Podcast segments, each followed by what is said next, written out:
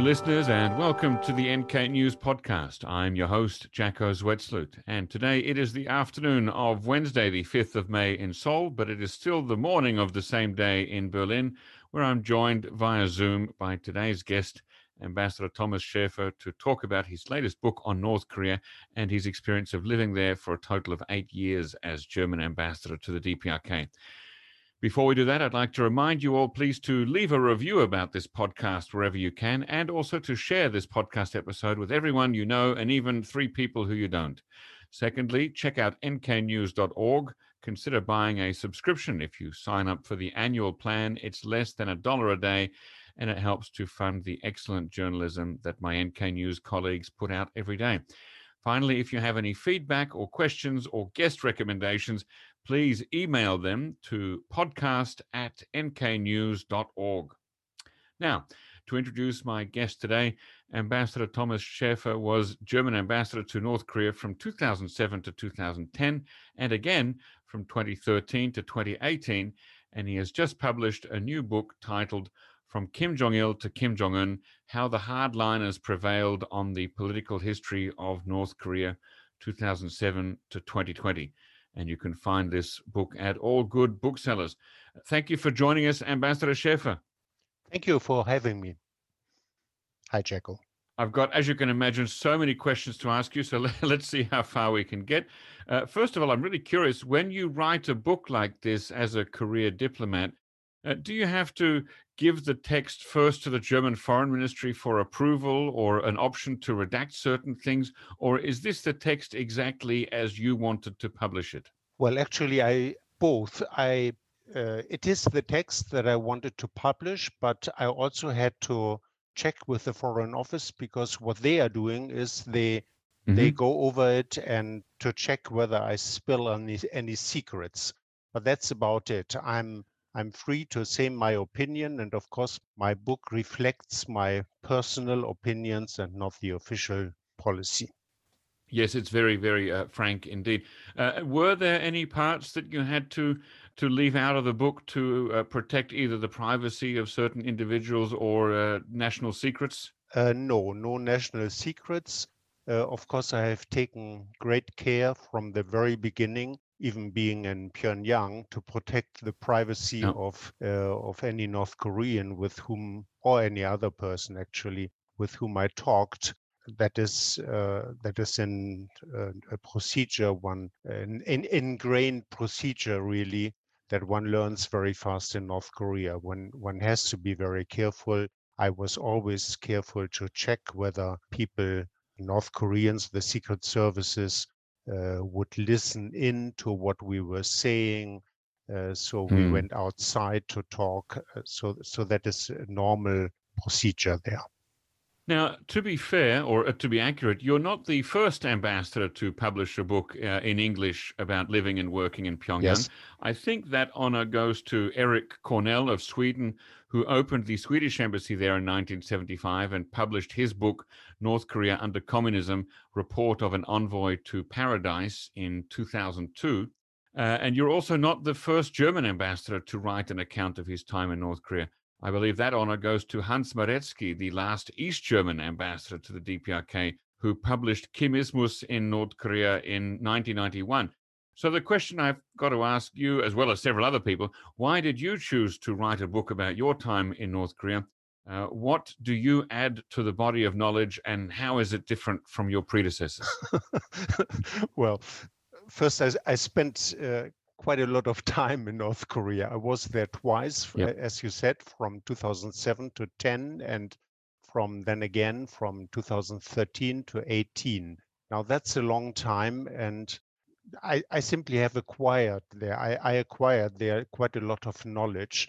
And when mm. I retired in 2018, I simply thought that it would be a pity to uh, to just have all this knowledge forgotten. Uh, and and yeah. so I uh, and and of course I I quite often went to to Berlin, but also to other capitals, to Washington, to Seoul, to Tokyo, uh, to Brussels, to talk with lots of people and I did it on mm-hmm. a regular basis. And so I knew how interested they were in getting to know uh, my interpretation of events in North Korea. And uh, so therefore I, I decided to report on that. Now, while doing it, I understood for myself that actually what, what I could do is try to write uh, a full account in, in broad strokes, of course, of mm-hmm. the recent history in, in North Korea. One problem was that I hadn't been there for during three years from 2010 to 13 but uh, right. uh, and and of course that was the, the actual change of leadership from Kim Jong Il to Kim Jong Un but we can talk about it later whether was it was really a, a leadership change and mm-hmm. and and so but I talked about this time with quite a lot of North Koreans and also other people and so uh, after some time I I I felt that I could bridge this uh, this this time uh, and also uh, I have some opinions on it which I think are correct.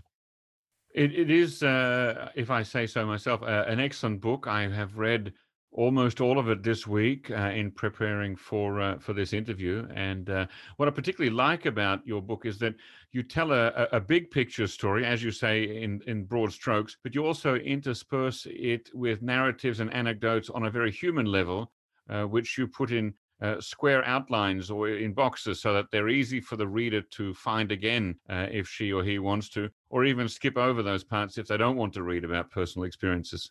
Yes, yes. I I did not want to write memoirs because um, I, I, mean there are many books about North Korea, some by former ambassadors or people that have worked there, many by by journalists that have been there occasionally, and and so they write. They have a lot of anecdotes uh, to tell, and of course I've I've always uh, I I also have my an- anecdotes to tell, but but yeah. I, I think this I thought this would not be sufficient, and actually I aspire to more and and uh, try to to help understand North Korea, how what what is really happening there, because lots of uh, things are reported that in a in a distorted way, I would say, and and many mm. things are are not. I I feel are not uh, well understood, and I I of course had the advantage to not only uh, to analyze the official text, which should be the basis for all interpretation of North Korean policy, but also to go and ask and talk with North Koreans and question it. And I did it on a permanent basis. I, uh, mm. for, for example, the interpretation in 2012-13 about the policy of parallel development, was it really a reversal from uh, the military first policy or not? What did it signify? So, so I read these mm. statements, and uh, those are confusing statements. But then I went to uh, and and talked with with North Koreans officials and in in an official and unofficial capacity, and and and mm-hmm. it's only then that I understood that the policy of parallel development really was in incrementation of the uh, military first policy. It did not mean, um, it, it was not a mitigation of, of this military first policy, but actually what happened, it, it was a decision to spend even more money and more resources mm. uh, on the military to the detriment of civilian economic development. And, and so that is just one example of many, I believe, where, let's say, the an interpretation that is based on uh, official texts only without the opportunity to ask North Koreans about it can lead to wrong conclusions. Uh, could you tell us a little bit about the German embassy building itself and the compound it sits in? I'm interested sort of in the, the physical space that you lived and worked in. I understood it was uh, originally built as the East German embassy. Is that yes, right? That is right. It's quite a large compound. It has about, um, I believe, eight 8,000 square meters. Uh, it has an, uh, let's say, the administrative building with the offices, and then there are some other buildings uh, that uh, are the and were and are still are the living quarters of the German embassy staff and the British embassy staff, and we also incorporated the um, the representative of the French uh, Cooperation Office uh, there, and he lived mm. there, and he has his office there, and and also in the administration building, this uh, there's the Swedish embassy.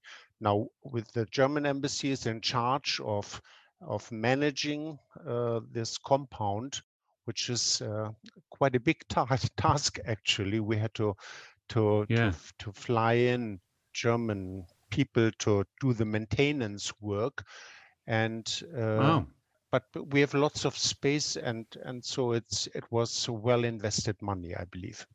So the German embassy then the, the building uh, is is much bigger than your own embassy, and so you rent out different or give out different we, parts yes. of it to the British, uh, the Swedes, and the French. Yes, they we we sublet it. Yes. Right. Are there uh, Korean staff working at the German embassy also? Uh, yes, there are, uh, like in every embassy or almost every embassy, not in the Chinese or in the Russian one. Right, they're a little bit different, aren't they? Uh, yes, they are. There, there's Korean staff. Uh, they are confined. In our case, they are confined to the lower floor, mm. the entrance part, and then we have a separate part that uh, where only Germans are admitted. Okay. Now, in the prologue of your book, you uh, ask some big questions that you seek to answer in the book, and I'm going to borrow um, some of them uh, and, and, throw them back at you, if I may, uh, and see how briefly and concisely you can answer them. Of course, for our listeners, uh, there's no way we can get full answers for all of this because it's uh, it's a almost 200 pages book, and it's definitely worth reading. We won't be able to answer everything in in this one podcast, but uh, we'll see if we can scratch the surface a little bit. Uh, first of all, Ambassador, who holds the power in North Korea, in in your uh, judgment? okay, I, I, I think it's a collective. It's not Kim Jong Un. I think it's um, it's a collective of people um, composed of uh, members of, let's say, revolutionary families, usually families that were somehow associated with Kim Il Sung. That is the their legitimacy to be part of this elite group goes back quite a long time. I, I, I believe that even uh, during Kim, even Kim Jong Il was was not an absolute ruler, mm. but he also had to accommodate different opinions. And uh, when I came in to, to North Korea in 2007, I noticed it very fast actually.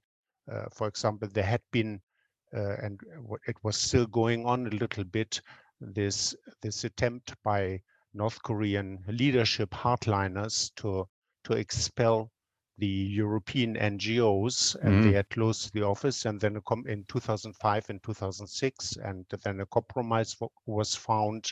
Uh, there was um, I came in the summer of 2007. There was there was a discussion right afterwards. There was a flood and and relief efforts also by by the European Union and by Germany, and so um, the the newspaper uh, and the government thanked uh, foreign governments for the help, but at the same time, an article in in the official newspapers appeared that that said do not do not thank uh, the the foreign powers. They are just trying to to undermine our system by helping us. Uh, then in 2007, we had the second inter-Korean summit, and the two presidents uh, or the two the bosses uh, ag agreed to, uh, among other things, to to promote investment, South Korean investment in in uh, in North Korea,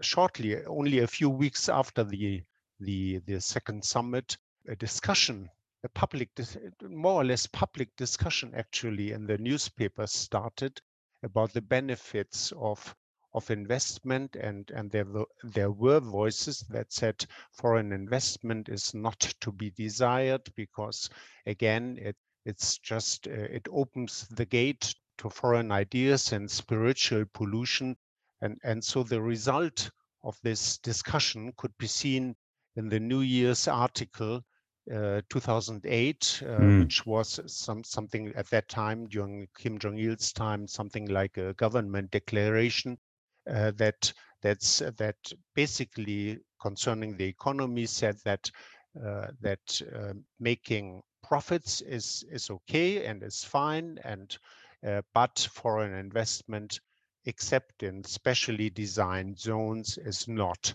and and so what what what had happened is that that Kim Jong Il actually had agreed to to to wording, uh, and he had in in during his meeting with the South Korean president, and he was recalled. Uh, he he he had to take it back, and mm. and, and so his his word did not stand. Mm-hmm. Again, if I may continue in in then the, the transition phase from Kim Jong il to his successors started in 2008, I believe. In, in the summer of 2008, Kim Jong il had a stroke, and what we see, what we saw right away, was a political change across the board But for example, we, we, we saw a tightening in economic policy. The, the relationship with, with South Korea became more difficult. The six party talks broke down. Uh, we had a currency reform in 2009 that uh, obliterated really the private capital of many traders and also the savings of many other people so it, it was we we had uh, more military people appearing on uh, on TV.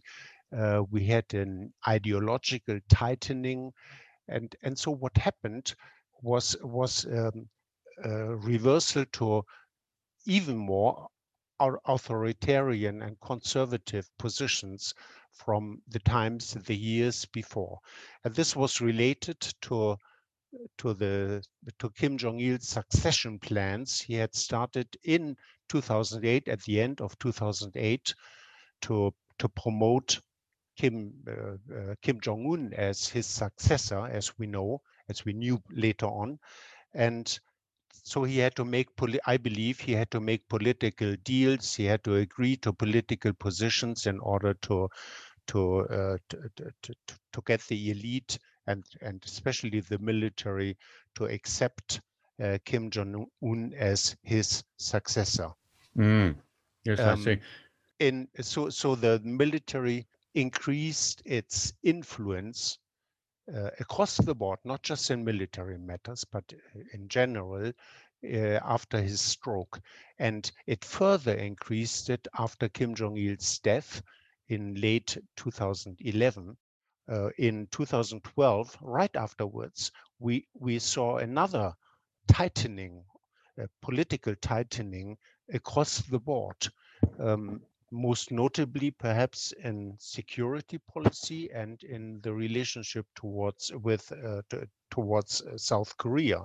In security po policy, we the Leap Day Agreement, which had been agreed during Kim Jong il's, and basically had been agreed during Kim Jong il's time still, but signed uh, after his death, mm-hmm. uh, was, well, uh, broke down because uh, the, the North Koreans uh, launched an ICBM. In 2012, a new military operational plan was adopted the policy of parallel development was adopted, which, as I said, uh, signified um, an intensification uh, of the military first policy from the military first policy to the military first and foremost policy, so to say. Mm. Uh, the the threats of nuclear war and terror increased in that time uh, there was a shift in the negotiation stance by North Korea and the uh, concerning security policy. So, so it was a, a, a, tightening in security policy. The same in in in in the North Korean policy towards South Korea. Uh, the the Kaesong uh, industrial zone was was closed in 2013, uh, actually right after the decision to to adopt the a policy on um, of parallel development, it, uh, the Kaesong was closed for a couple of months. Uh, that is that it it hurt the economic development uh, late, later on in 2014 and 15 there were some attempts by moderate forces in in the leadership to to establish better ties to improve relations with South Korea, but the military wouldn't let them. That can be really analyzed quite quite uh, quite well uh, through official statements. So so it was quite clear that there there was um, a tug of war concerning um, the South Korea policy, concerning also uh, the security policy and mainly the the spending on it, the the, the financial um, restraints that were imposed on the civilian economy, and also there was a change in the in let's say concerning uh, the control of the population, and uh, there was there was some some change also in uh, in in the economic policy. So so I I believe that there that until the end, more or less, of 2015, one can quite clearly distinguish different voices and different directions in the leadership. Uh, I, without any coordination, there, there was no, there, there was, uh, it, it, it, it happened sometimes that that and and it can be seen it can be analyzed and and different policies were were followed by different north korean institutions and there was no institution at the top to regulate this mm. uh, this stopped in 2016 i believe in 2000 starting 2016 i did not notice anymore any differences great differences mm-hmm. uh, as as to political directions in the in the North Korean leadership. And now that in 2019, I, I believe the moderates are still there, but their their voices seem to have disappeared.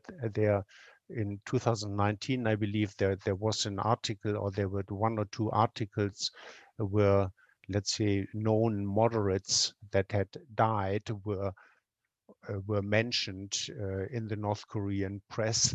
And, and so one can one can and I believe I I, I would in, interpret this as as a sign that uh, as that that people want to remind uh, the, the population and, and the leadership that that uh, moderates are still there, but but I don't I don't see that they have any big difference uh, influence. Oh, uh, thank you, Ambassador. That's a, a great uh, and comprehensive answer. Have you, uh, through your own interactions and conversations, seen attitudes or beliefs of North Korean people change since you first arrived there in 2007? No, I do not believe that the people changed. Mm-hmm. I, I, I think that in uh, right from the beginning, I had the impression that people are not happy with the system let's say they they suffer a lot they feel lots of restraints of course.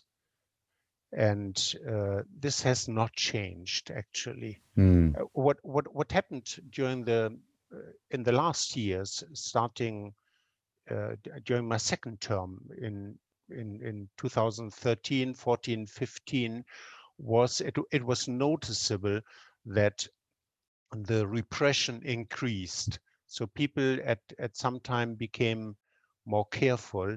But let's say the the in in general the the system and, and the attitude of the people has not changed. Mm. I, hmm. I do not believe they like the, the system. I I do not believe that they admire Kim Jong Il or Kim uh, Kim Jong Un, and uh, I, I think they suffer a lot. And I do not believe that uh, let's say the uh, they are they are particularly proud of the nuclear bombs, for example, they have, and they, I don't believe that they see it as a substitute for civilian economic development.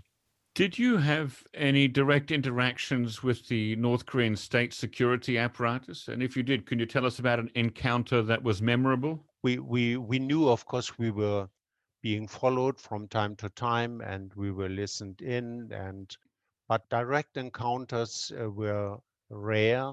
Um, we sometimes uh, people got apprehended by security organs, by police mainly. Mm. For example, our son visited us a couple of times in North Korea, adult son, mm-hmm. uh, and and he got he got arrested a total of three times yeah. for for for taking pictures and and so on and and and so but he got released after a couple of hours each time so it was not serious.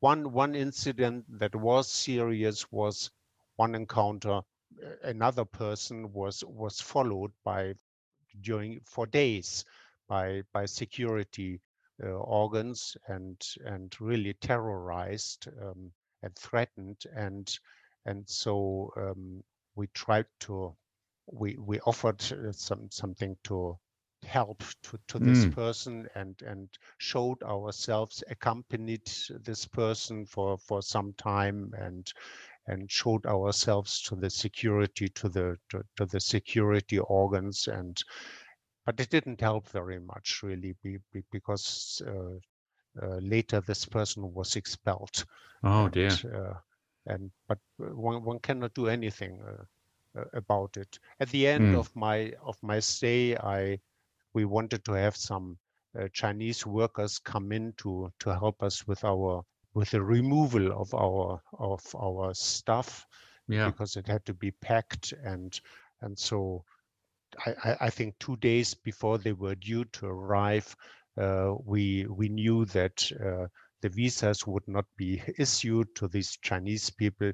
Mm. Uh, but but those are just it's harassment. It's it's not. It, it doesn't have really um, serious consequences. I'm curious. Do you think that uh, your Russian and Chinese diplomatic counterparts received the same kind of treatment in North Korea? And I'm talking here broadly about uh, recording and spying, but also general mistrust and fear of foreigners. I think they they receive a better treatment. They get, for example, uh, higher ranking um, people. You uh, quite often uh, of, of, mainly the Chinese, of course, but also the Russians uh, uh, officials to talk to. Mm.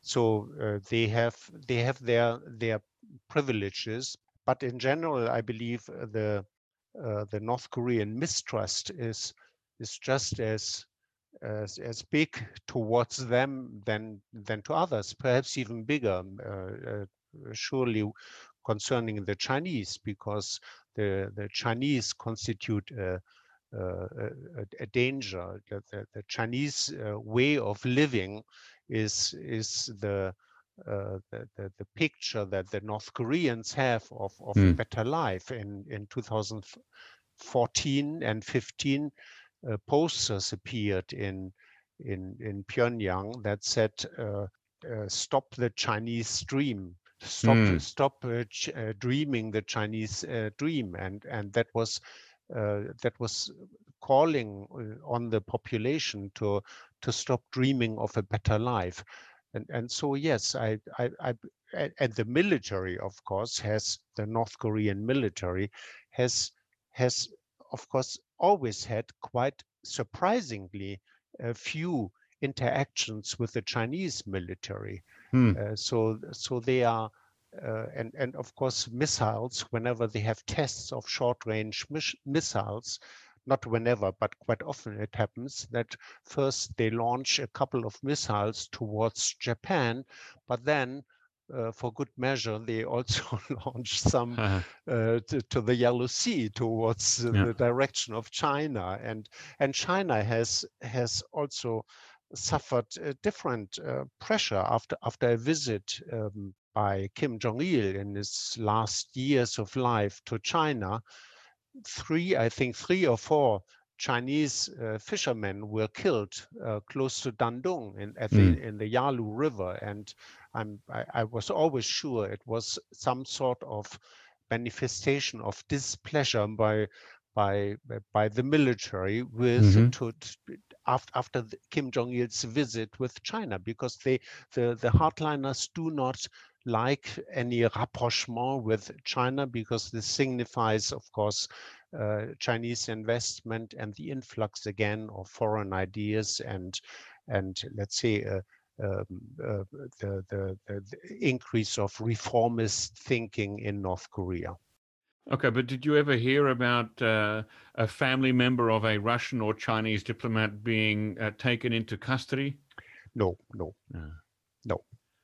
Uh, you write in your book that reading and interpreting North Korean newspapers was more important or more useful in information gathering than talking with actual North Korean people. Uh, why was that?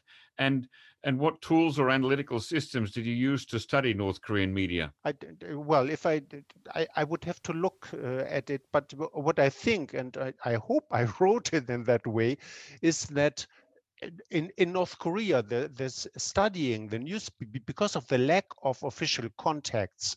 Um, the uh, this studying official communiques is, is probably more important than in other countries to understand mm. other systems. So so the basis uh, has to be uh, the exegesis of uh, of official uh, statements but in addition to it, of course, one one has to, to, to go out and, and try to speak with as many North Koreans as possible mm-hmm. about these statements and, and not just with the foreign ministry or the party, but if possible with other institutions, with the military, and in order to get the full picture.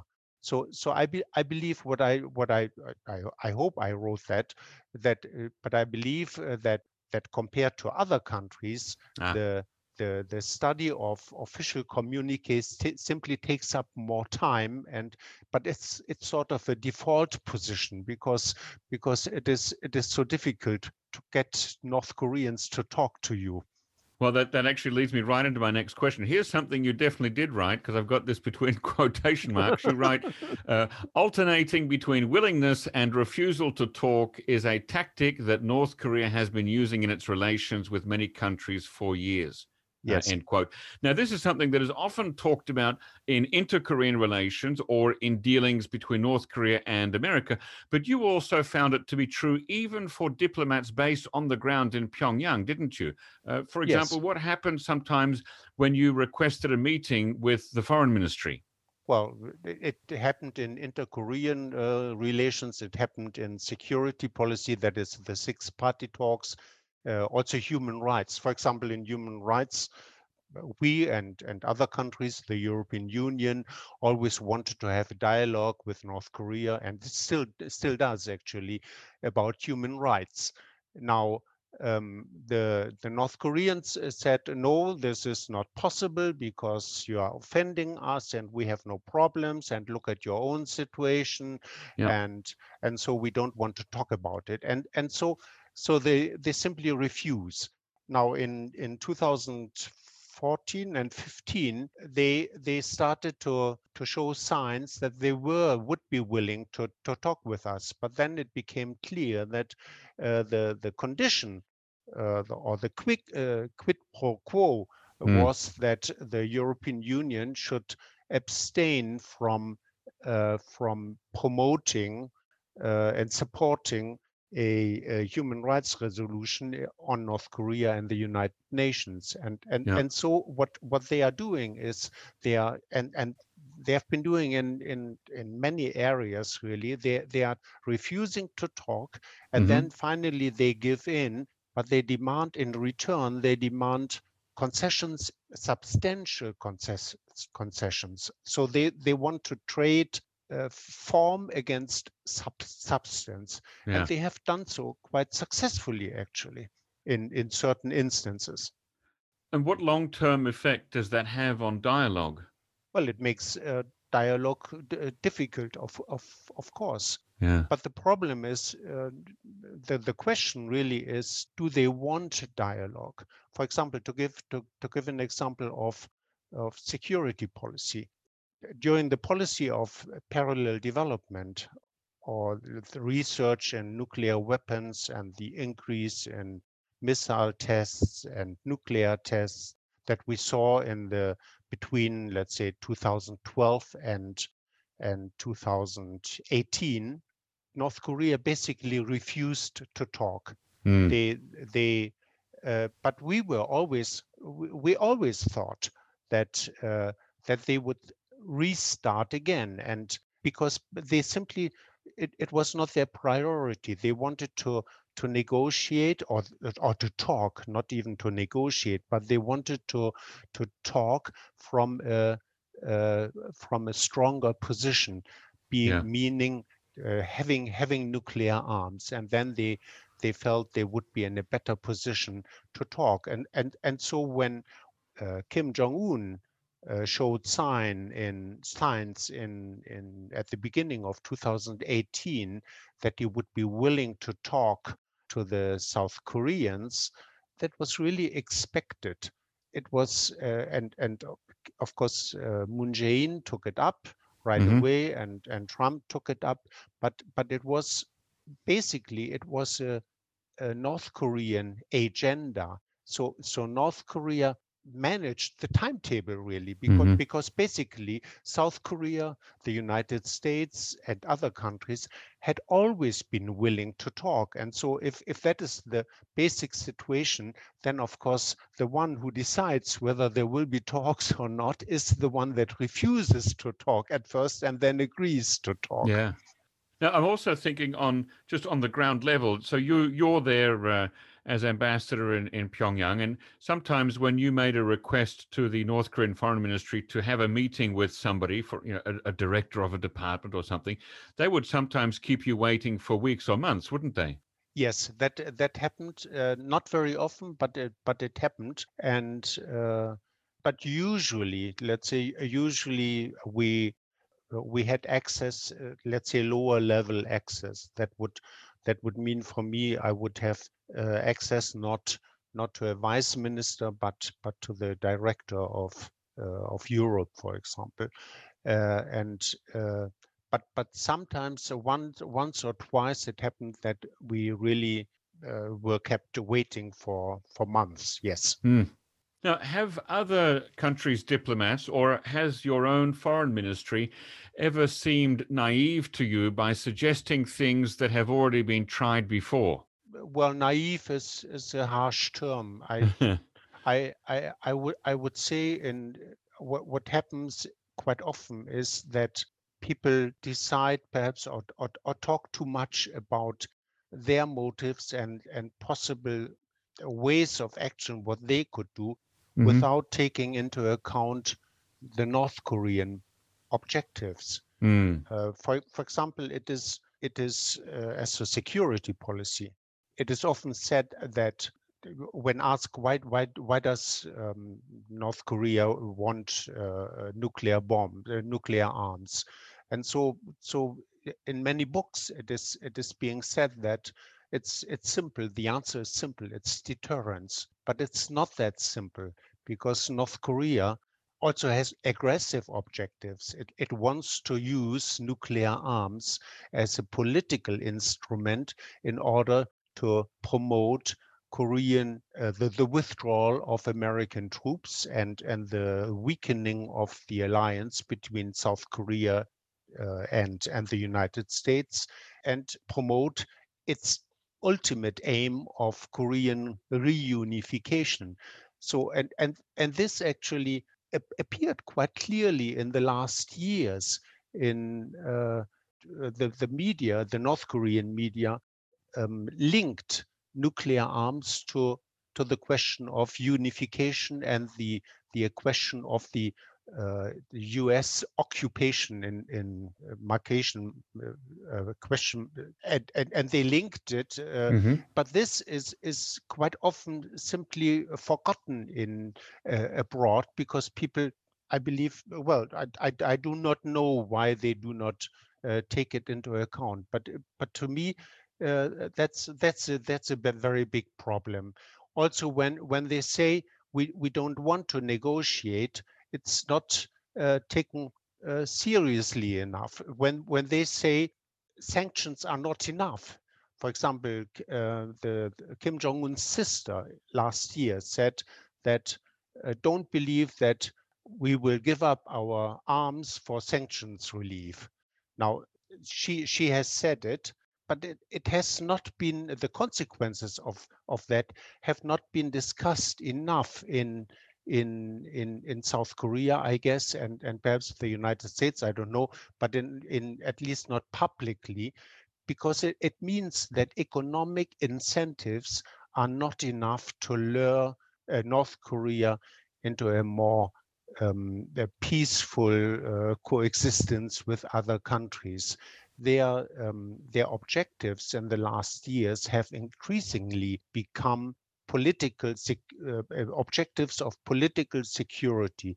That is, that is the withdrawal of American troops and and the weakening of the alliance between between uh, uh, uh, Washington and Seoul, and it will not be enough to offer them sanctions relief, security uh, and security guarantees, because they they want to to to further their eh, to come closer to their goal of weakening this this alliance. And and and as long as let's say the the, the Washington does not show signs of withdrawing part of their troops, I, I don't believe there there is there is a big chance or, or there is any chance actually uh, right now of of coming to terms with North Korea under under the current leadership mm.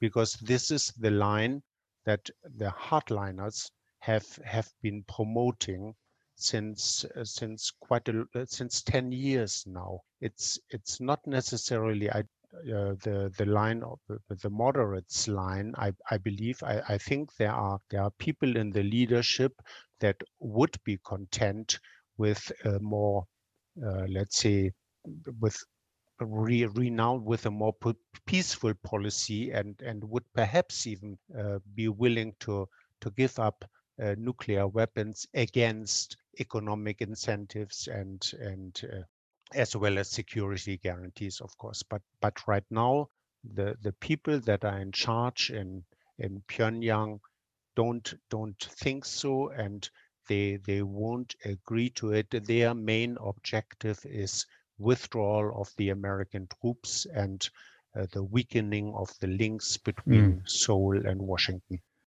Now, you write in your book that you are able to uh, perceive your government interlocutors as representatives of a criminal, but also as victims. Now, that sounds like a difficult balancing act. Uh, how was that? Well, they are they are victims. I mean, um, you know, they they they are born in the system and into the system, and it is um, their their whole life. The, and in, I include the elite um, their whole life is is really determined by by others. You other people decide for you your what what profession you take. Uh, so how your whole life you have no spare time. You have to mm. to do political work, and and and so it's and and if you if you want to um, be successful professionally in this kind of system, you sort sort of have to adapt and and so so people do it and and if they are intelligent and clever and diligent uh, they rise in the ranks of the of a ministry for example and suddenly they are they are perhaps top people not or, or quite quite high up and and so they they have to to follow the line and they do it but i don't believe they are convinced but they they know they have to do it but they are not perhaps not happy doing it. They run uh, big risks by talking to foreigners and talking openly, of course. I, I once I, I, once had a meeting with a very high-ranking official, and uh, I, I, mean, I, I, usually talked in North Korea the way I talk now. I, mm. I, I, I, always talk very openly, and, and they know what I think, and they always have known it. And so I asked them tough questions. But after that meeting, and, and my interlocutor got a bit nervous. And, and after that meeting, sometime afterwards, I was asked by somebody else to to please refrain from asking tough questions and mm-hmm. be nice because I I had seen how nervous uh, this guy had become and and he was old and and so I should be I, I should be more considerate yeah. and I, I thought about it and at first I thought it was a ploy to to simply uh, try to to to soften me a little bit but mm-hmm. but actually I, I think it was real concern Mm. That's another anecdote. I, I the first time I saw Kim Jong Un from near was during the uh, the basketball game or one of the games that uh, Rodman, Dennis Rodman, played during his visits to to uh, to Pyongyang, and uh, Kim Jong Un was very very young still. That must have been at the beginning of 2014, I believe, or, yeah. or, end of 2000, no, beginning of 2014. And and he was young, but and and he was talking with this uh, or he was talking to Rodman, and and he was simply happy, you know. And and I thought, gracious, you know, actually he looked nice, had a nice smile, and and so I thought I pitied him actually, mm. and I I thought that gracious. Uh, could it be that Kim Jong il, his father, had put him into this situation without Kim Jong un wanting it? Perhaps he would be much happier being somewhere else, like Kim Jong Nam. Kim Jong Nam, yeah. he refused to this game, and and actually, what what he said, as you know, um, when Kim Jong Un came to be Kim Jong Il's successor, uh, he he he he wrote to, a Japanese uh, newspaper that uh, Kim Jong Kim Jong Un actually was put there to be a symbol, mm-hmm. and uh, but but uh, that he was not the real ruler. Just a quick question, a, a, side question about the visits by Dennis Rodman to Pyongyang. It's something I've discussed before with other people. Um, some people think that the visits by Rodman to North Korea was a sign that Kim Jong Un was fully in charge because a, a, a group, a, a, collective leadership would never see any interest in having a, visit by a, uh, an American basketballer. So, how do you make sense of that in the, the context of a collective leadership structure? At that time, we we um, there were still um, let's say dif different factions in the leadership. Uh, of course, we had uh, we had the the large influence. Um, well, in 2012 until the end of or, or middle of 2013, we, we had uh, Jang Song-tek's uh, influence. We we still had a, a fight between moderates uh, who wanted to increase um, exchange with China and wanted uh, a, a, different economic policy, more opening, more reform, and and we had the hardliners. Now, I I believe that uh, in when Kim Jong Un uh, uh, came to power, uh, the the leadership had that that was the year of Kim Il Sung's uh, 100th birthday, of course, mm-hmm. and uh, and and the North Korean propaganda had promised uh, to the people for for years before that 2012 would uh, would mean the the strong and prosperous North nation. Korea, the, the yeah, being a being an economically uh, successful country. They had always uh, said that uh, North Korea was already a military and politically a strong country, and but in 2012 that it also would become a pros- prosperous prosperous country. Mm. Now and and of course shortly before that they had changed that.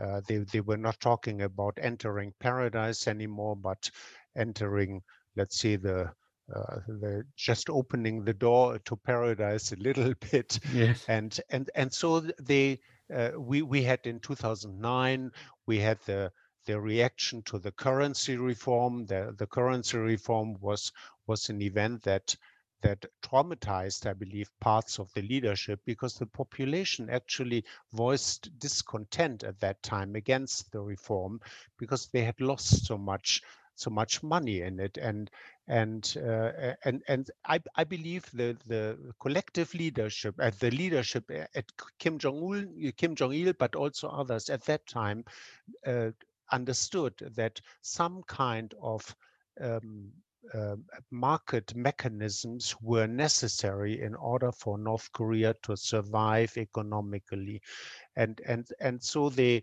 they uh, they loosened their grip a little bit, and and also it was in preparation for for 2012. Now, so that was the situation we had um, in when when Kim Jong Un came to power, uh, and part part of it again part of this promise of a better life uh, were playgrounds, the the ski resort at, at Masikryong, um, let's say the Delphinarium, uh, things things like that. You know, the the uh, the message was we we are going to have a better life, yeah. and and and and so I I believe the Dennis Rodman's visit fits in with that image. Mm. You know, even we we even accept Americans. It, it was he was like like the Mickey Mouse uh, uh, figurines that appeared in the in in some playgrounds yeah. in Pyongyang at that time. So it was it was uh, the message. We we are opening up a little bit and and of course uh, after all, he he was it, it, it, was Kim Jong Un, and and and and it was evident even to to me at that mm. time, just by looking at him, that uh, that that was something that made Kim jo Kim Jong Un happy, yeah. and and and so the the collective leadership, of course, had an interest in that, but but later on, what what happened to the economic reform was that they were either pulled completely or or really receded. They were they were restricted. For example, in the agrarian sector, the reforms, the so-called um, um, June 28th reform of June 2012, uh, were were just a very very tiny step forward, but it it didn't basically it didn't change the situation in in agriculture in North Korea. At the same I believe applies to the so-called management reform. Uh, you tell one story about a meeting held at the German embassy during the visit by a delegation from the Bundestag, during which a comprehensive overview was given of various German institutions involved in North Korea related work.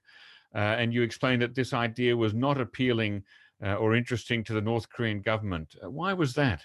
It, it, it was uh, difficult to to to organize such a meeting because the North Koreans didn't want it at first because what what um, it it runs counter to to to let's say the the the whole state structure really because the the North Korea is structured in a way that as as as few people as possible get to know, mm. uh, uh, get get, a, a, general knowledge about the country. People usually know about a segment or a fragment of of society where they live. They they understand that they suffer from it, but but that's that's what they know and that's what they experience for example you live in pyongyang and you get to know life in pyongyang but you are not allowed as a north korean uh, to to travel outside uh, pyongyang without a good reason and and so you do not know about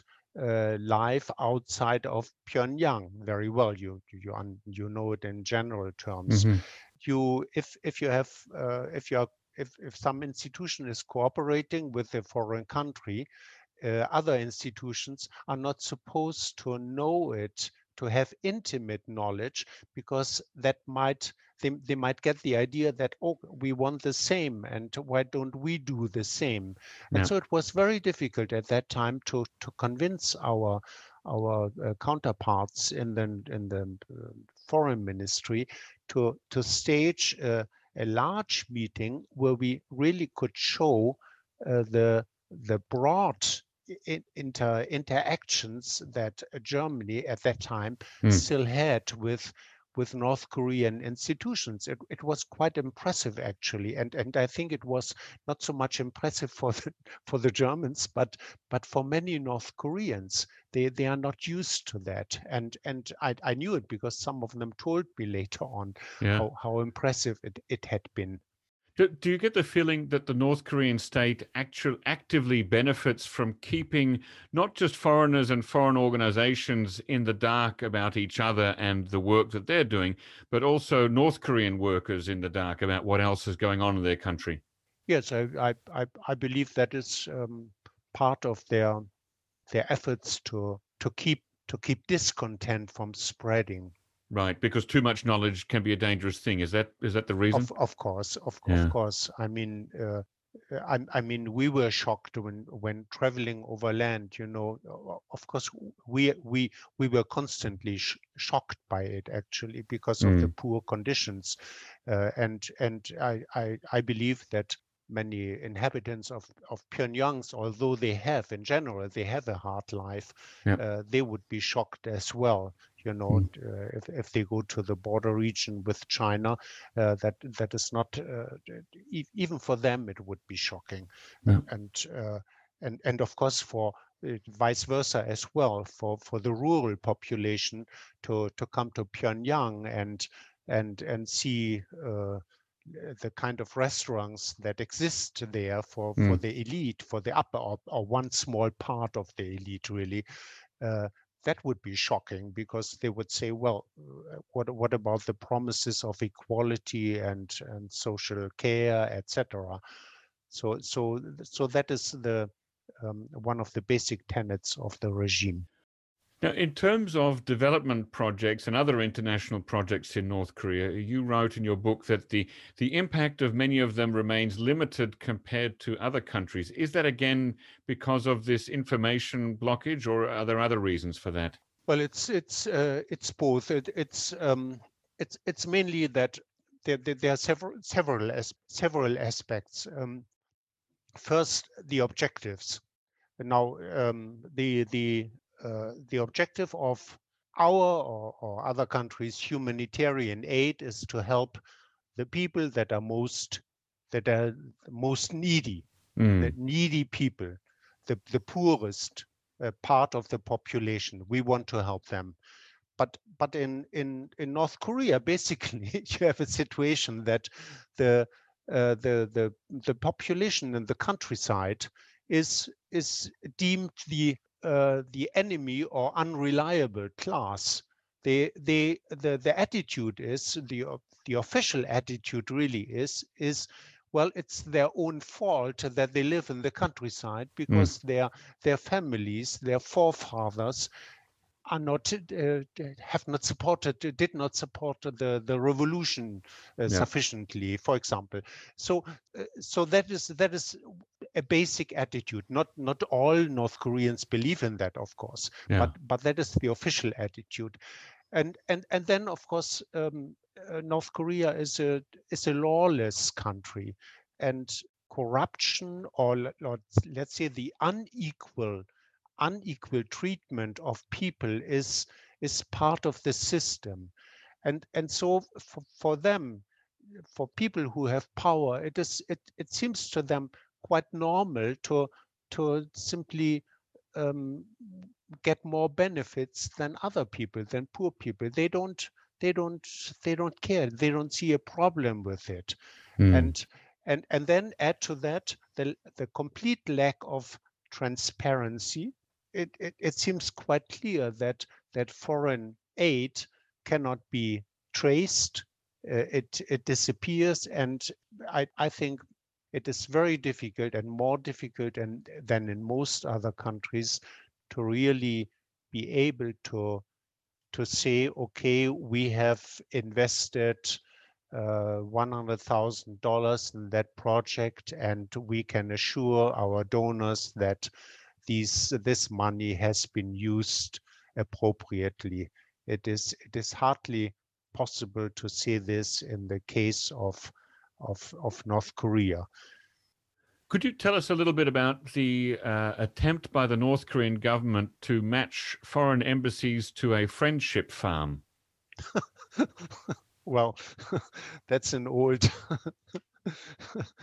uh, yeah, that's an old issue. That uh, the, the the point is that the the, the foreign ministry offers a, a so-called friendship uh, farm relationship to to each fam uh, to to to any embassy that wants it.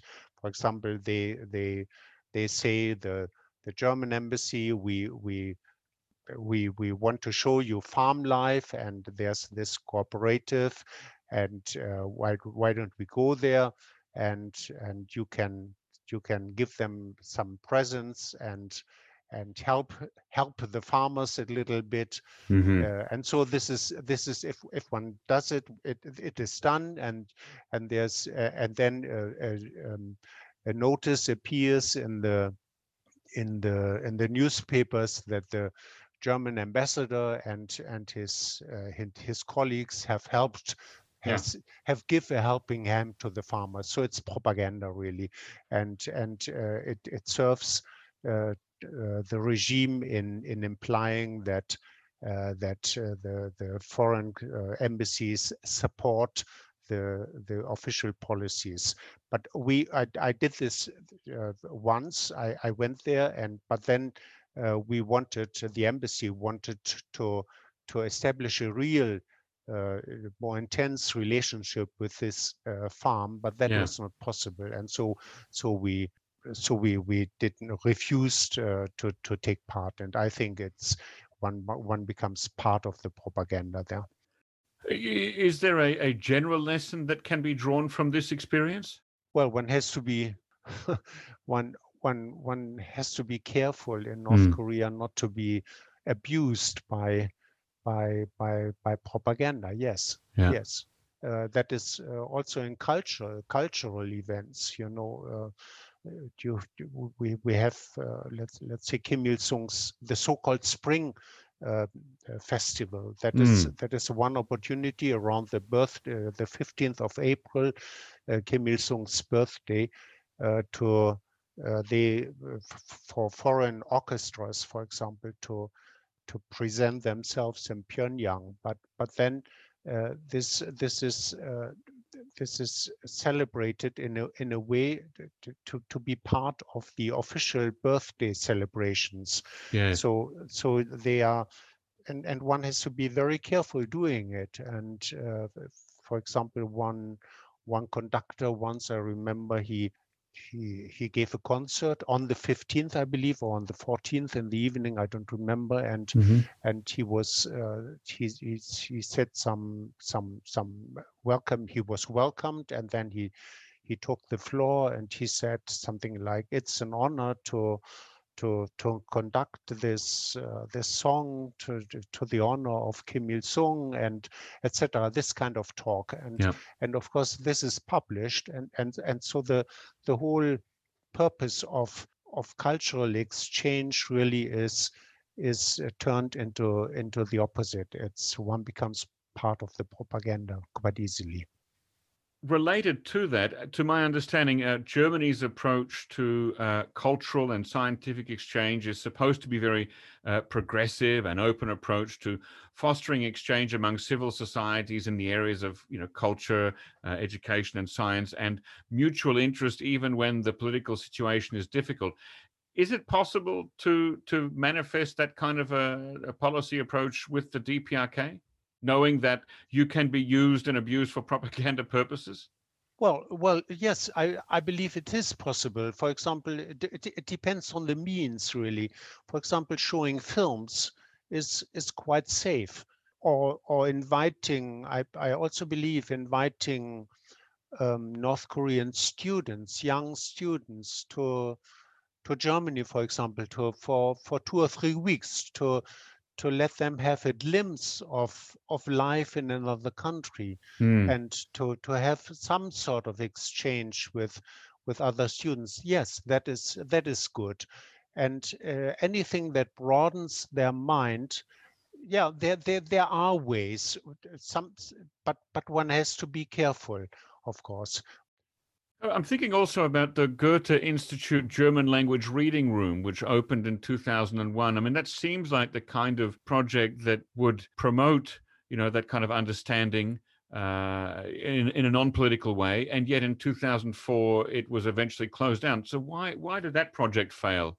Well, it, it, it was closed down in 2009. I'm sorry. It was it, it survived. Yeah, it, it it survived for for some years, but but uh, it, it the the idea at the beginning was to provide uh, Pyongyang with a reading room, and it, it was agreed that anybody could have access and and the german side provided the books and and and and so it was some people hoped that it would provide an, an opening to to this very rigid society now this was not the case in in the beginning it uh, i'm i'm not uh, it it seems to have uh, worked quite well in in in so far that that some uh, German-speaking students were allowed to, to, to, to, to come to that library. But later on, it, it was not possible anymore, and mm. access was denied to almost anybody. Uh, the I, I believe that uh, for for many days or weeks there there was hardly anybody or nobody in the library so it was actually closed but still it was in, in 2008 and 9 during that time of the first uh, political tightening that I uh, experienced there. Uh, it, wa it was uh, the North Korean mentioned mentioned this this reading room as a as a bright example of their openness, mm. and, and so we got kind of tired of it and and felt that we were being abused and and so we decided to close it or the Goethe Institute decided to close it. I'm just, I'm wondering whether these experiences, so that the farm and the Goethe Institute reading room, whether that helped you or the embassy or the German Foreign Ministry to define any potential red lines to discontinue or prevent any uh, engagement projects no, not in not in general. We we did not. Uh, we came to the conclusion that one has to be very careful concerning uh, the, this this possibility of being abused. Mm. Uh, where we became also more caref careful was, uh, for example, in the field of scholarships. Uh, but that was the the the political evolution again. That in 2009, for example, we we de we decided not to grant, I believe it was in 2009, not to grant any scholarships, long-term scholarships to North Korean students in the fields of physics or maths or let's say uh, sensible subjects anymore. Mm, uh, sensitive, because we, we, felt uh, sensitive, yes, yeah. sensitive uh, subjects anymore, because we felt that we did not want to pro provide them the opportunities to study, for example, nuclear research no, in, in, in reason, Germany, yeah. of course, and yeah. and. Uh, so so we we we became with the time we became more restrictive in in that sense for example mm. but but i i would not say that that uh, I, I, I, believe there are still fields and cultural exchange that are possible. Mm-hmm. Uh, I, I, I, still believe that, for example, uh, a German to, to, to, send a German lecturer uh, to the Kim Il Sung University to teach German, that is a good thing. That that helps to to influence that that is young minds in in Pyongyang and uh, but but again with that but but for example for with as as concerning receiving um, uh, North Korean students in Germany or or, or working scientific cooperation, one has to be much more careful, of course. Yeah. Now, um, are North Korean um, officials and leaders afraid of a German-style unification? Uh, yes, of course. Yes. And uh, how did that fear manifest itself to you? well, we we have uh, at the beginning of October we have the uh, day of German unity, and of course, what what I would do is we we always had a reception in the embassy garden, and uh, I I would talk about uh, German unification, and I, I uh, in in about the possibility of of of this serving as an as an example to to to Korea and uh, what would what we had done before and what other countries had done and how how this whole process was embedded in mm. In the in in the European unification process and and general detente and and uh, and after one of these uh, this the, my my speeches, um, a, a, Korean uh, came to me and, and, told me, you know, we, we we are we are sick and tired of hearing about ah. this. We don't we don't want to hear about it anymore. Gosh. Now, um, in in Germany, they have they have been, and of of course, uh, the German unification example is is one of the reason that uh, reasons that they are so so difficult with reforms. Mm. In, in, Germany, what happened is that the the East Germans, when they uh, started their manifestations against their regime, they at first uh, in the streets they they they used to shout we we are the people we yeah. are the people and not not you but but then really overnight it the, the this slogan turned into we are one people hmm. and and so that was the moment that the people in east germany or a big part of them had had understood that that the easiest way to, to improve their life yeah their and, and get more freedom was was simply to to reunite with west germany and and and that is the, the that is the reason that North Korean North Korea is is so afraid of any contact with with foreigners because mm. uh, with any foreigners, not just with South Koreans, but right. be, be, because they they understand that uh, that once people understand that that they need a better uh, an, another system, they they might not just want to reform their own system, but simply come to the conclusion that the easiest way is to reunite with South Korea. Now, I want to link that to an earlier point that you made. You uh, said, uh, when talking about North Korea's nuclear weapons, you said that it's not just uh, as a deterrent, it's not just a defensive tool, but you believe that North Korea actually aims to use nuclear weapons as a political leverage to eventually uh, unite with South Korea under North Korean terms. Yes. And I, I just wonder, is it not um, wouldn't Kim Jong Un and the, the leadership elites of North Korea be afraid that even a unification with South Korea on North Korean terms would lead to the kind of spiritual pollution and um, uh, you know risky contacts with South Koreans that they that is exactly the kind of thing they want to avoid? Uh, I, I, I think they they would be uh, um, afraid of it, yes, but um, consider the the kind of reunification they are they are seeking. They they have been seeking for years. That is, they they are talking about uh, a step-by-step approach, and and they are always talking about the first phase only. The first phase comprises, let's say, if, um, the the uh, coexistence of mm. different uh, uh, systems of society. That is, the they say the South Korean and the North Korean system um, will be maintained, but a, a, joint foreign policy and and of course the the expulsion of American troops. And so it's so so they they they they want they say it they want to maintain the the border between north and south. That would give them the means to to control any influx of south korean ideas. And ah they when when when I ask them about the second phase, well, and later on, how how does it continue? This yeah. uh, they they refuse. They usually do not want to talk about it.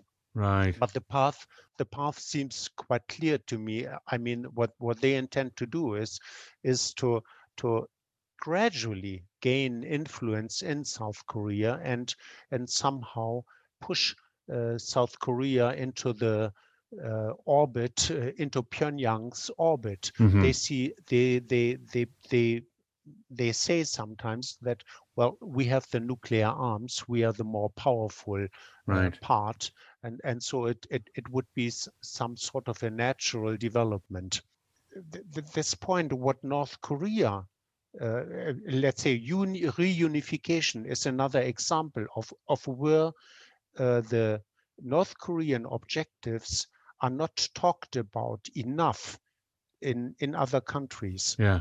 It's it's just another striking example to me. And they, of, of course, everybody knows that Kim Il Sung wanted to reunify the country, but but really this this has been maintained over the decades, and and um, with the uh, with the empowerment of the hardliners after Kim Jong Il's death, this this objective has become stronger again, and and one can really prove it by by simply analyzing the negotiating uh, negotiating positions North Korea has adopted in the last years.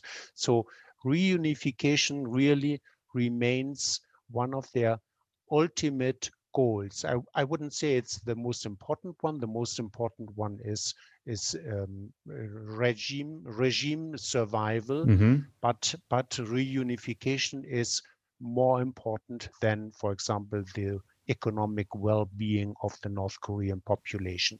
Yeah. Well, uh, speaking of the economy, in order to grow the North Korean economy, at some stage, North Korea would need external economic inputs, such as foreign investment. Uh, how and when does Kim Jong un propose to attract such investment?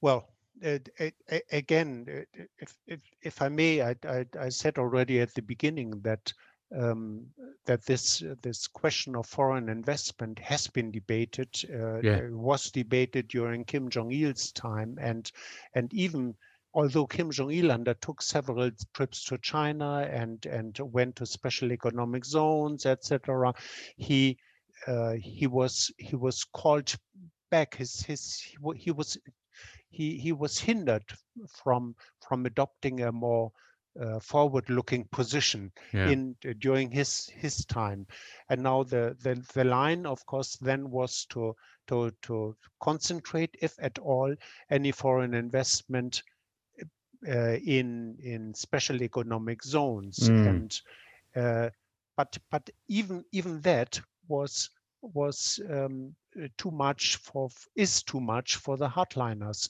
The the hardliners, uh, Kim Yong Chol actually uh, was in charge at that time, uh, closed Kaesong for the first time for a couple of days in 2009, and later on uh, for a couple of months in 2013. Yeah. So, so although it was flourishing at that time and and gaining quite a lot of money for the regime, but they they did not. And although uh, although any uh, human interaction between South Koreans and North Koreans in in Kaesong was uh, was uh, made made actually quite impossible, and and and so it was uh, it, it, seemed to be a safe, from an ideological standpoint, a, a safe environment for mm. for for Pyongyang. And still, the hardliners, but for the hardliners, they still wanted to close it. In 2008, they had also provoked uh, South Korea into closing the the touristic zone in the Diamond mountains right. uh, by by staging it. So so there's a, a large part in the leadership now that simply does not want foreign investment because they believe that it is uh, the it, any investment comes with foreign ideas and this this will this will undermine the regime the, the, yeah the the regime and they say it quite openly in in the newspapers and and, uh, and, and and so it seems quite clear to me the the the train that uh, the or the the this train link that that has been the idea of a train link between the Chinese border and yeah. and Seoul that has been floating around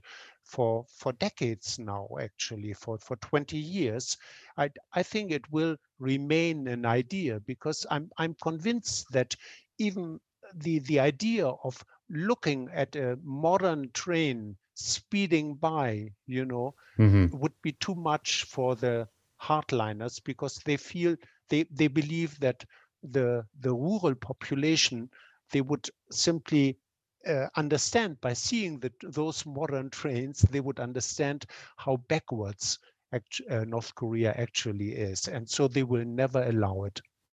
I heard an anecdote once that a, uh, a North Korean official was discussing the issue of uh, foreign investment with a foreigner, uh, and the official explained that uh, foreigners would contribute the money and the capital and maybe build the infrastructure and the roads, uh, and the North Korean government would contribute the land and the labor.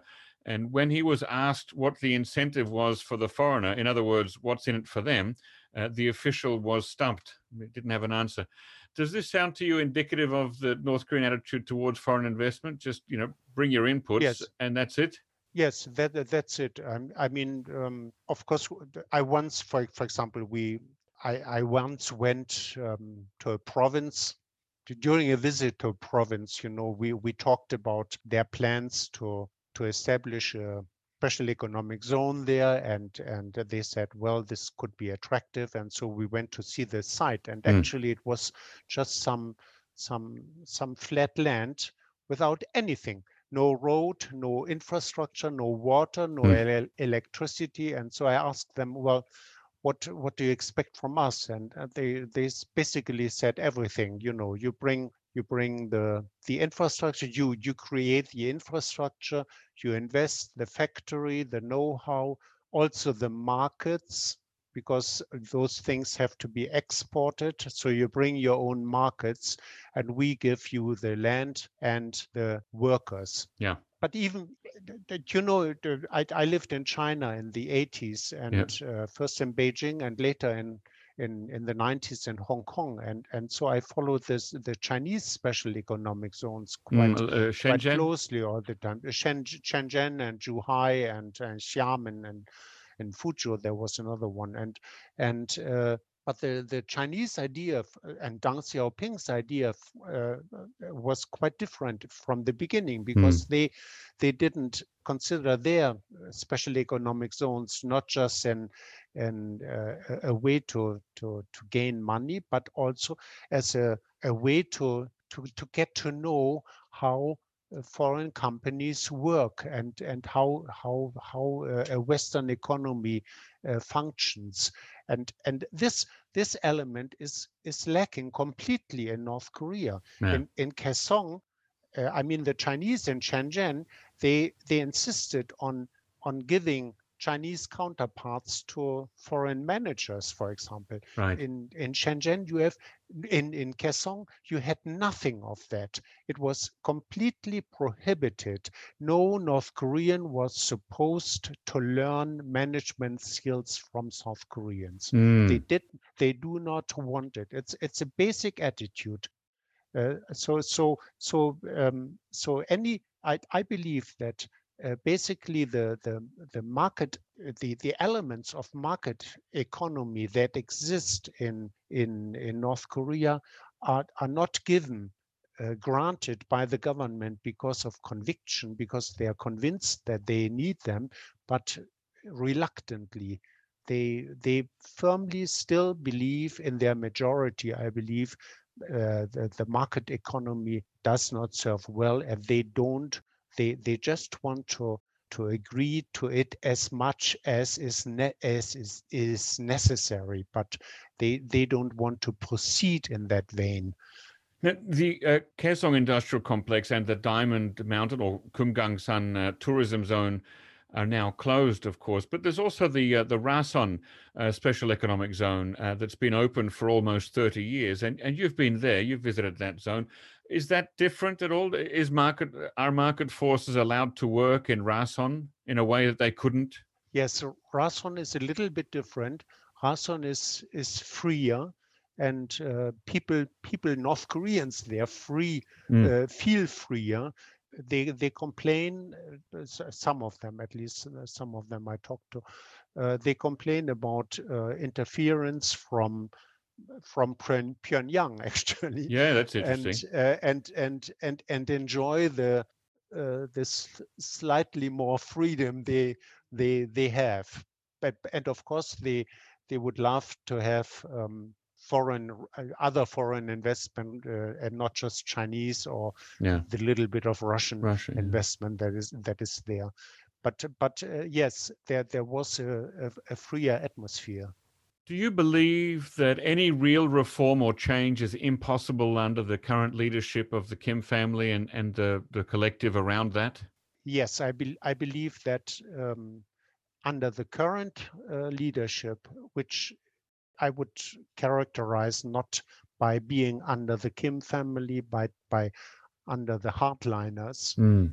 is uh, is is not possible. But I believe that there are people in the leadership, in the wider leadership, uh, that are more moderate and that this that see the need for for economic reforms and an opening up policy like Jang Song-thaek did, for example. Mm-hmm.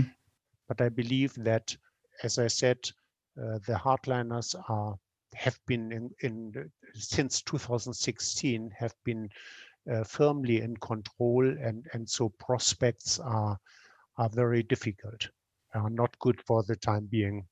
You write, uh, North Korea's regime despises people, it enslaves its citizens, exploits them, and allows no space for self determined development. These are harsh words for a diplomat, uh, even a retired one. Did you ever express this conclusion that you reached to a North Korean? Well, I, I'm I'm I'm not sure this is uh, quite a concise form, but yes, I I um, let's say the I'm convinced they understood uh-huh. what I was what I was thinking. Yes, and and and saying also yes. I, I mean, I, I, I did not say this sentence. Sure, sure. This uh, very to to their face, no, yeah. because how how should they react? I mean, well. and it wouldn't it wouldn't help anything. But but yes, I I was quite open. I I can I give you an instance of what one can. Some there are chances, opportunities to to say to mention things mm-hmm. to to even a, a, wider audience because because you know when you are in a talking with two or three or four people and it, let's say in in the foreign ministry or some other institution i always i knew that first they knew what i was thinking and i i believe that many of them quite often agreed with me mm. you know they they are they are they are seeing they are thinking different uh, they are they are not expressing their true uh, thoughts. But but uh, but sometimes there was a chance of talking to a wider audience. And uh, one of those uh, one, one opportunity was for example um, a meeting that we had after in the time after Kim Jong Nam was assassinated. Now at that time uh, the North Korean propaganda uh, said that the CIA had they had discovered a plot by the CIA to assassinate Kim Jong Un, mm. and it appeared in the in the media and and short and to, during that time, the the foreign ministry uh, invited all the embassies and uh, United Nations and uh, TASS and Xinhua to to a meeting where they they did not say what they wanted to talk about. And, mm-hmm. and then the uh, vice minister voiced uh, these same complaints. And, and uh, after his speech, he, he's, he said, Any questions? And then the Syrian, the chargé d'affaires of Syria, he got up and said that he congratulated uh, Pyongyang for its uh, determined effort to combat mm. uh, the American imperialism, etc. And then he sat down, and and then I raised my hand, and and uh, the vice minister gave me the floor, and and I said, well, uh, first I, you haven't presented any any evidence, and could you do that, please? And then it seems quite unbelievable to me, and I I do not believe a word of that. But, and by the way, could we use this opportunity mm. or could you use this opportunity to enlighten us about the assassination of uh, Kim Jong Nam because that's a real assassination, and I, I would I would love to to, to, to know what you know about the the let's say the what what the, the, the reasons for it right and and and so he said i i spoke in english and he said okay thank you very much this uh, the question of the ambassador uh, need no needs no translation and and i have answered his questions anyhow and I see there are no no more questions, which was not not true. Yeah. And he closed the meeting.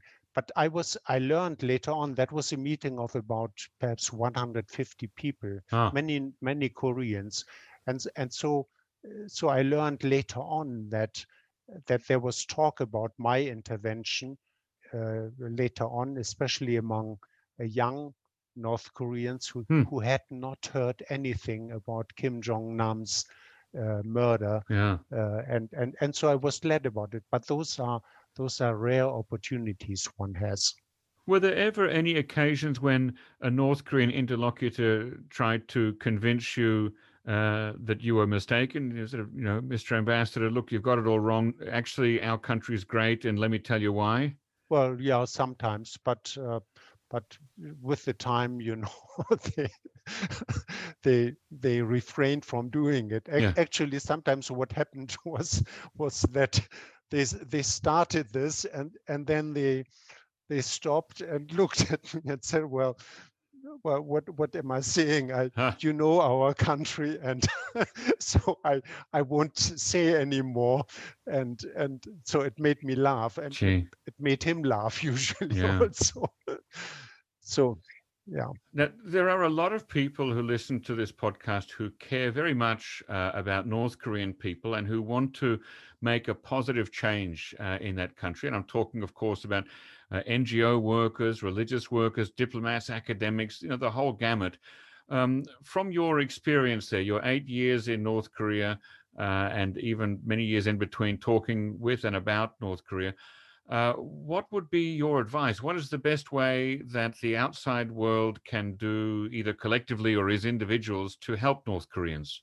Well, first, I, I believe um, change is coming anyhow, because I, I believe, uh, I, I mean, right now we have, um, the, the, last years have seen a, a, tightening, a further tightening in North Korea. Um, but I believe that this, this cannot be maintained because further um, ideas will continue to to to enter North Korea's and, and more more and more people will understand uh, what life in other countries is like. The the difference, the economic difference between North Korea and its its uh, neighbors, China and South Korea, will continue to grow, I believe. And this also will be known in, in North Korea. So I believe that uh, the, the North Korean regime is, is going to, uh, to, to, to, to, to, to be under more pressure with, with the time. Uh, now, I believe that first one, one should not, one, one should um, try to get as many North Koreans get acquainted with the way we live. I, I think that is that is important. One could, I, I believe it is important to to get information into the country. I think it is it is important to to to to to use opportunities to to show North Koreans, especially probably young ones, how life, what life is in in other countries. Invite, as I said, uh, students for short-term exchanges, for example. I believe it is very important to have a presence in in North Korea. I, I very much hope that the embassies that have left and, and the NGOs that have left Pyongyang will return as mm. soon as possible. Is the German embassy currently empty? It's also currently empty, yes, since uh, has been empty for more than a year now. Gosh. And and I believe that uh, uh, that it is very important that um, Seoul, Washington, and also Tokyo strive to uh, undertake uh, uh, an, an effort to establish some sort of representation in Pyongyang as Mm. soon as possible. I don't think it should be conditioned. I, th- I think it would not be an embassy, I guess, but it some sort of representation because I, I believe it would enhance their understanding of North Korea and it would also enhance North Korean understanding of, of their countries. Uh, I, I, I believe that this uh, could be an element, an offer simply, an offer. Seoul wants to do it, of course, Mm. and I think it's good. But I, I think also Washington could offer it simply. We establish a presence, not an embassy, but a presence in, in Pyongyang. And uh, and Tokyo also, I think, should should undertake that step. Now I have my doubts, uh, very serious Mm. doubts that North Korea would accept that offer. Me, me too. Uh, having said what you just said, yes. Yes, but but as a political gesture uh, and a, uh, a political opening, Mm. I think it would be a right step right now. And and of course, for a new administration in Washington, it would be a good sign. What about tourism to North Korea? Obviously, since uh, the pandemic last year, there have been no tourists going to North Korea. But when it opens again, should people, uh, should you know, foreign and, and Western tourists continue to uh, to visit North Korea as part of this, uh, showing them how the outside world lives? I believe that I, I had my problems with uh, with the Diamond Mountains, Mm-hmm. but I, I don't I don't have a full understanding of how things were. At at the time, there were rumors in Pyongyang that most of the North Korean staff, no, most of the of the local staff were actually not North Koreans from North Korea, but Koreans from the Chinese minor uh, Korean minority in China. So so Chinese citizens that were given a job in, in the Diamond Mountains in order to to expose as few North Korean workers to South Korean uh, to, to, to, to contacts with, with South Korean tourists. Now, I, I do not know uh, to what degree this is this is true. I, I have my problems with um, or, or my doubts uh, that that zones that are void of North Koreans Yeah. are useful. Uh, Right. But but if if uh, let's say, uh, for example, if if tourism to to Pyongyang Yeah.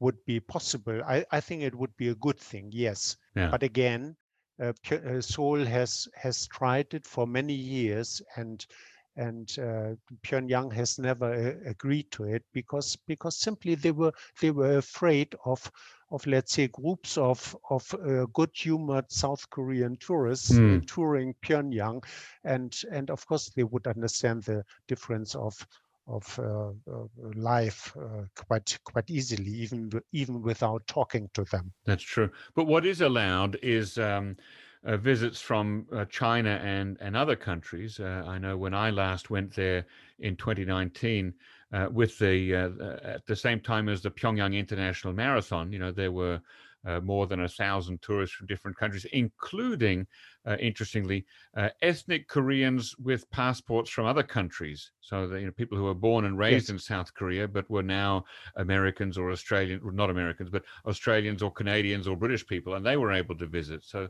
uh, that might be the kind of uh, thing that you're uh, in favor of. I I, w- I wouldn't uh, I I wouldn't mind. Uh, I, I I think I think foreign tours could be a good idea to, yes, to Mm. to show uh, as as part of efforts to sh- to show North Koreans the way of life in other countries. Yes. Well, that is a uh, a a good place for us to uh, to finish here today. Of course, we've only just been able to barely scratch the surface of the topics and the detail that you have in your book, uh, which is, of course, called "From Kim Jong Il to Kim Jong Un: How the Hardliners Prevailed on the Political History of North Korea, 2007 to 2020." Uh, it's an excellent book. You can find it online and at very famous online bookstore or at other bookshops. Uh, I recommend all of our listeners to uh, get a copy today. Uh, I would like to thank you once again, Ambassador Schaefer, for joining me on the NK News podcast today. Uh, ladies and gentlemen, if you already have an NK News account and if you're a think tank, business, or academic institution, take a look at NK Pro. Our NK Pro platform offers unparalleled services, especially uh, catered to the needs of professionals who monitor developments on the Korean Peninsula. Ambassador, uh, were you a, uh, a, user of NK Pro when you were uh, with the German Foreign Ministry? Uh, yes. Excellent. Well, that's a, a, great endorsement right there. Uh, was it useful I, to you? I still, I still use it, and I enjoy it very much. Thank you very much. that's great. So that that is good. Um, we're going to keep that in the final cut there, ladies and gentlemen. Please uh, do uh, subscribe to NK News or upgrade to NK Pro. You can write to us to inquire about access at membership at nknews.org today. And if you have any feedback, questions, or guest recommendations, email us at podcast at nknews.org. My name is Jacco Zwetsloot. Uh, thanks, as always, to James Fretwell and Chad O'Carroll for facilitating this podcast, and to Gabby Magnuson, our new post recording producer genius. Thanks, and listen again next time.